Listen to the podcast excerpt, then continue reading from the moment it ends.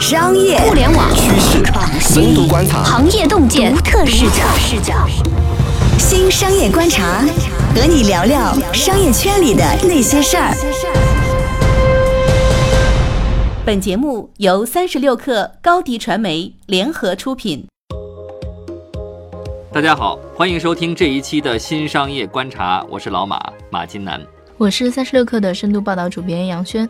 紧随着 B 站的这个脚步啊，爱奇艺呢，在 B 站上市的第二天，也就是三月二十九号也上市了。同样呢，选择的也是美国的纳斯达克。这两家公司呢，业务啊有很多重合的地方。然后二十九号、二十八号这两天挨着挨着上市，给我们感觉像是一种正面 PK 的一种感觉哈。那么上市时间相差一天，成立时间呢相差一年。B 站呢是零九年成立的，爱奇艺呢没改名之前呢是在二零一零年成立的。这两家企业不容易，苦熬了这种将近十年，终于上市了。对我尤其心疼爱奇艺这样的公司，因为他们真的是非常烧钱，然后搞了好多年，然后一直说上，然后没上了，嗯，不容易，非常非常的波折，是吧？然后我们上一期其实聊了过 B 站上市，而且当时也分析过，说就是不同的视频网站之间它的商业模式有什么区别。其实除了 B 站比较特殊之外，其他三大老牌的这种头部内容的视频网站，爱奇艺、腾讯还有优酷。其实商业模式上是非常相似的，都是以在线广告和会员收入为主要的盈利模式。从爱奇艺的这个招股书上看啊，去年它的总营收是一百七十多亿人民币，而会员的这个收益增长速度非常非常快，嗯，超过了总营收的三分之一。其实之前呢，我确实没有怎么关注过爱奇艺的这个营收。坦诚来讲啊，没想到视频网站它的这个收入这么少，就在我脑海中。就是说，想象一下哈，爱奇艺这种大体量的视频平台，我一直感觉说，一年你怎么的也得有大几百亿的收入，没想到还不到两百亿，一百七十多亿。所以说，一方面今日，头条，一方面呢，说明爱奇艺好像还是挺有增长潜力的，像你说的嘛，不如今日头条。那对标今日头条，好像还是有增长潜力的。另一方面呢，也说明啊，视频网站它这个赚钱好像挺费劲儿的，对吧？很难。对。将来是不是赚钱，在此时此刻反而没那么重要，让那个美国股民懂得爱奇艺的产品模式啊和商业模式是现在比较重要的事情。嗯，爱奇艺的模式其实比较好懂了，你直接对标那个奈飞就可以了。然后爱奇艺的付费的会员数已经超过六千多万了，看起来越来越像奈飞了。然后虽然付费用户数也就人家的一半吧，这说明可能有潜力，对吗？然后在美国找一个相似模式的公司来讲故事，用中国版的奈飞就这种概念上市，比较容易说服市场。这也是中国概念股在美国上市的老套路。对，而且爱奇艺呢，确实在内容上啊，采用和奈飞相同的一种战略，那就是大量的去采购版权。并且呢，花了很多的精力去做自制的节目，像比如说之前买过《太阳的后裔》，还有这来自星星你这两个受到全民热捧的韩剧。后来呢，又自制了一个爆款的 IP，终于赌对了。中国有嘻哈，中国有嘻哈的成功呢，确实是一个标志性的事件，那就是网络视频平台通过自己做节目，然后呢逆袭传统的电视台。对他们最近还有一个叫《中国有街舞》，嗯。看那个他们那海选的时候，搞了一个那个应该是街舞城还是什么，嗯，感觉老宏大了。我当时心里就默默的为他们感到心疼，觉得这制作成本估计老贵了。而且你看，很多台湾的电视片制作人也在说，说大陆这些视频平台或者这些电视台在做节目的时候，不惜花血本做节目，然后有的时候一个小型的一个节目，它看起来它的宏大的程度。都高于台湾，比如某个台，它一年年终的做的那个大的那个我们大陆嘛大，对，就是这种在版权还有自制节目上这个投入啊，其实也拖累了爱奇艺的盈利预期。去年爱奇艺在版权上的投入接近一百三十亿，哇，就挣了一百七十亿，然后买版权花了一百三十亿，最后算下来。还亏了接近四十亿，亏损的这个额度啊，比刚上市的 B 站一年的营收额都要高。对，而且呢，这种通过购买版权、自制节目，然后吸引用户，再通过广告和会员付费的方式去变现，这种模式看起来是相对比较传统的。有时候我觉得爱奇艺都不太像是一家科技公司。坦诚讲啊，这是我自己的个人观点，确实感觉不像科技公司，更像是一家传统的像影视剧发行的公司。我这么说呢，其实不代表说我觉得爱奇艺不好，只是说觉得爱奇艺的想象空间，我个人感觉是不是很大的，是比较小的。嗯，科技感不够哈，而且模式的确它是比较重，就是维护自身用户的粘性和流量啊。它只能靠不断的买版权和自制内容上做投入。一旦说好内容的版权被竞争对手买走的话，自己的节目 IP 如果又没能做起来，嗯，那就意味说五米下锅了，对吗？用户流失就成了大概率的事件。而且购买版权这个事儿真的是一个无底洞，因为多少钱的感觉都不太够用，再加上有竞争对手嘛，在旁边搅局，都加加价嘛，都想要这个版权，所以说天价版权费呢，可能还会出现。特别讨厌对手是阿里和腾讯，嗯，要不计成本嘛，有的是钱。那么在这种情况下，其实用户的忠诚度啊，就基本就不存在了。哪有好看的电影电视剧就去哪儿。所以说，我们看到有的用户在手机和 Pad 上面装好多个视频的 APP，比如我家的 Pad 就几乎装全了。我也是呢。对这种情况的话，看起来好像是个无解的一种状态。对，就是反正用户点完这个点那个，切换成本就动动手指头的成本。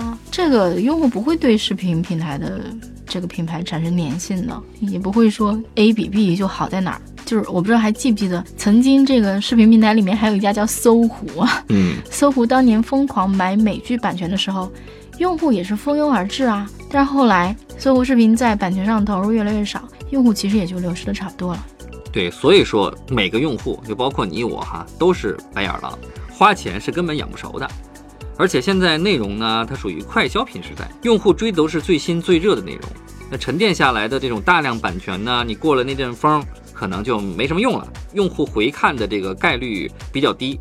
电影呢还稍微好一点，电视剧的回看比例确实是比较低，根本就没有办法为平台去贡献 PV。比如说现在看《人民的名义》的人还多吗？我应该都不看吧，对吧？所以说，我觉得这种情况下，就是沉淀下来的那种版权，从长期来看，无法为这家视频平台它塑造有效的门槛。对，我觉得你刚刚说特别好的一点是说，你说它特别像一个发行渠道，嗯，只不过呢，它把发行的方式从线下，比如电影院搬到了线上而已。对。其实，比如说你去电影院，你就是买电影票嘛，一张电影票，北京可能便宜的三四十，贵的可能七八十，一种特别贵的几百块钱。我觉得这其实是一个算账的生意。就是如果爱奇艺主打说会员付费成为我一个非常非常重要的营收和利润来源，嗯，那就意味着说，怎么讲？你要持续的在内容的版权上去做投入。不然的话，用户就不愿意付钱嘛。嗯，但同时，我为什么说这是个算账的生意？你怎么能让用户把通过他付的那个钱，你把这个账给算平了，最后能把钱给挣回来？这其实是一个挺重要的事情。这就像电影院，你那个买一个拷贝，你放，然后大家进来，每人给你交几块钱，你最后肯定是平的嘛，你挣钱的嘛，不然这生意不用做了。是，我觉得爱奇艺如果有一天它能做到这样，那可能还就挺厉害的了。而且呢，如果我们想象一下，爱奇艺不用这种方式，换个方式，就换成说内容呢免费，然后广告付费，那我觉得这里面问题可能就更大了。我认为啊，就是广告付费模式，它的这个利益最大化的方式呢，我个人观点啊，是缩短单一内容的时长，就增加用户浏览内容的数量。什么意思呢？也就是说，你用户平均停留时间这个指标啊，根本就没那么重要。没啥太大意义，主要是什么呢？用户在固定的时间里面，你看多少条视频，对吧？因为你每次视频浏览的间隔才有可能加广告。如果说你看个电影，爱奇艺说我的指标是每个用户平均下来一个半小时，一半小时呢，如果全都是看长视频的电影，每个电影都一半小时，好，也就是说你用户登录上一次，那也就看一次广告。对，即使再丧心病狂一点，在那个。视频里面中间插是吧？插上三段儿，也就那么几次，对吗？对，而且用户也就走了。对，但是他们现在都这么干了，开始什么到一半的时候开始插。但是我明白你讲这个大逻辑，这个逻辑就是这样的，就是视频越短越好，就是你恨不得就像什么抖音、快手，你刷刷费的流，一刷刷一条，一刷刷一条，刷三条，然后每条视频可能十五秒、三十秒，刷上三条就是一条广告。这样的话，视频越短越好，越短，然后广告就能插的越多。对，所以说呢，在这样的逻辑下呢，爱奇艺它的长视频内容的模式啊，它不太适合卖广告。虽然说有贴片广告，但是呢，贴片广告时间比较长嘛，更适合放在用户比较这个期待的这种热门的影视剧上去做。那不热门的内容呢，你用户他也很难有耐心就看完广告，因为它不是那么热嘛。就像我一样，我选择的时候，那我就很纠结，选哪个。肯定是选最热门的内容去看嘛。然而呢，我们再说，热门的内容呢又更适合用来去做会员付费。这种情况下，其实产生了一种左右手互搏的一种感觉。而且我觉得这些视频平台可能有点吃亏的一个事儿是，我们现在去看好多热门的内容，比如说什么大军师司马懿，它里面有很多中插的那种原声广告，嗯就拍的好像是跟正剧内容很像的那种。嗯，但这种钱，视频网站是分不走的，对都是那个做这个剧的，我把这个钱给收了。嗯，所以我觉得这种情况下还是挺吃亏。其实那种那种内容用户是比较买账的。对，就是这种植入性的这种广告嘛，对对吧？其实爱奇艺是参与不了，除非说这个电影你参与拍摄了，对，你是出品方，出品方，而且你出品方好多家呢。对吧？嗯你看我们每次看电影，哗一排，对吧？一页都不够啊，翻好几页，对吧？这个公司那公司，对吧？很多公司名也很奇怪，其实大家都要分这个钱，所以说看起来也不是那么的美好。而且他们可能就是还求人家来让我买你吧，你来我们这儿吧，可能那嗯议价权还没那么高，一跟人家说你那广告费要给我分，人家就算了，再见。对，其实也就是说啊，如果想走那种免费、广告收费的模式，也就是说要把内容切成碎片打散，然后每一个越散越好，越短越好，才能有机会不断的去打断用户，把广告推给用户。对，而且呢，不光这个视频要短啊，还要想好怎么去分发，靠技术去分发，比如说算法分发，否则呢，这个时长很短的这种视频内容呢，它很难用现在爱奇艺的这种频道制的划分方法去划分的，没法归类，因为它分类逻辑也不一样。嗯。所以说无论是呃什么平台，其实用户呢基本都是停留在首页的，就大部分呢主要是停留在首页推荐页，对吧？他几乎不去什么频道页去看内容。那么首页的位置就那么多，如果说你是固定的摆放、固定的编辑，不去算法分发的话，其实这个事儿根本没法玩儿。